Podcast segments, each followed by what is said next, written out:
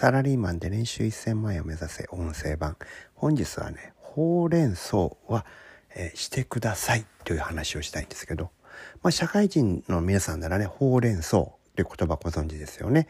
食べる方ではなくて報告連絡相談でねほうれん草。で大体これね上司の人は仕事はほうれん草が大事だから。何かあったらすぐにほうれん草するようにっていうふうにね命令するんですよね。僕ねこれすごく間違いだと思うんですよね。命令してもねほうれん草して報告も連絡も相談もしませんよ普通は。それをしたらいいことがあるっていうふうに部下が思うからやるんであって報告して叱られたりね連絡して文句言われたり相談してうるさいって言われたらば自分で考えろって言われたらばそれも二度と報告も連絡も相談もしようと思わないじゃないですか。そういうもんですよね。ですからねこれはほうれん草しろよって上司が言うのはおかしくてほうれん草してください。どうして？ほうれん草してもらって助かるのは誰か部下じゃないんですよ上司なんですよ。責任取るのは上司なんですからほうれん草しろよっていうのはおかしいんですよ。なんで俺がお前のためにしなきゃなんないんだって部下思いますよね。ほうれん草をして得するのはあんただろうと。しかもほうれん草して叱られたら、それね、絶対しなくなりますよね。ですから上司からしたら、お願いですからほうれん草をしてください、僕のために。で、そういう態度が必要だと思うんですよね。ですからそのほうれん草されたらば、それはありがとうって言わないといけないんですよ。教えてくれてありがとう。報告してくれてありがとう。こういうふうに言わないといけないんですよ。そういうことを態度で表している上司には部下の人は喜んでほうれん草するでしょうね。ほうれん草もしあなたが上司で部下がしないって言うんでしたらそれは部下が悪いのではなく全部あなたの責任。あなたの振る舞いにどこか大きな問題があるんです。だから部下はあなたに報告も連絡も相談もしたくないの。で、賢い部下は分かってんです。それをしなかったら困るのは俺じゃないなって。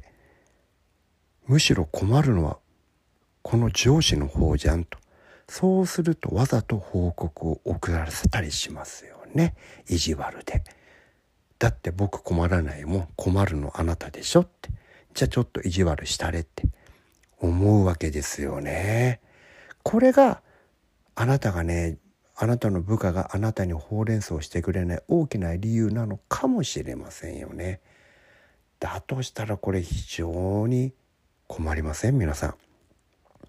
そうならないようにするためにほうれん草はしてくださいっていうねお願いしますほうれん草をしてくださいってお願いするようなそういう持っていき方の方が僕はね健全だし正しいと思うんですよね。だから偉そうにね、上司の方がお前ほうれん草しろなんていうのはね、もうナンセンスの極み。えあなたがもし部下の立場で上司がそういう言い方をするんだったらもうほうれん草しなくていいですからね。わざとほうれん草しないっていうのもありですよね。だって困るのはその上司の方なんだから。恥かくのは上司の方ですから。尻拭いをしなきゃいけないのも上司なんですから。あなたはたましないことで叱られるかもしれませんが叱られた以上に痛い目を見るのは圧倒的に上司ですからねそれを見てざまみろと思ってればいいんじゃないですかね僕が部下なら多分そうしますね多少叱られたってみんなでほうれん草をしなきゃいいんですよそういうふうにしたら本当に困るのは上司だというふうに分かるはずです。分からせてあげたらいいんじゃないですかね。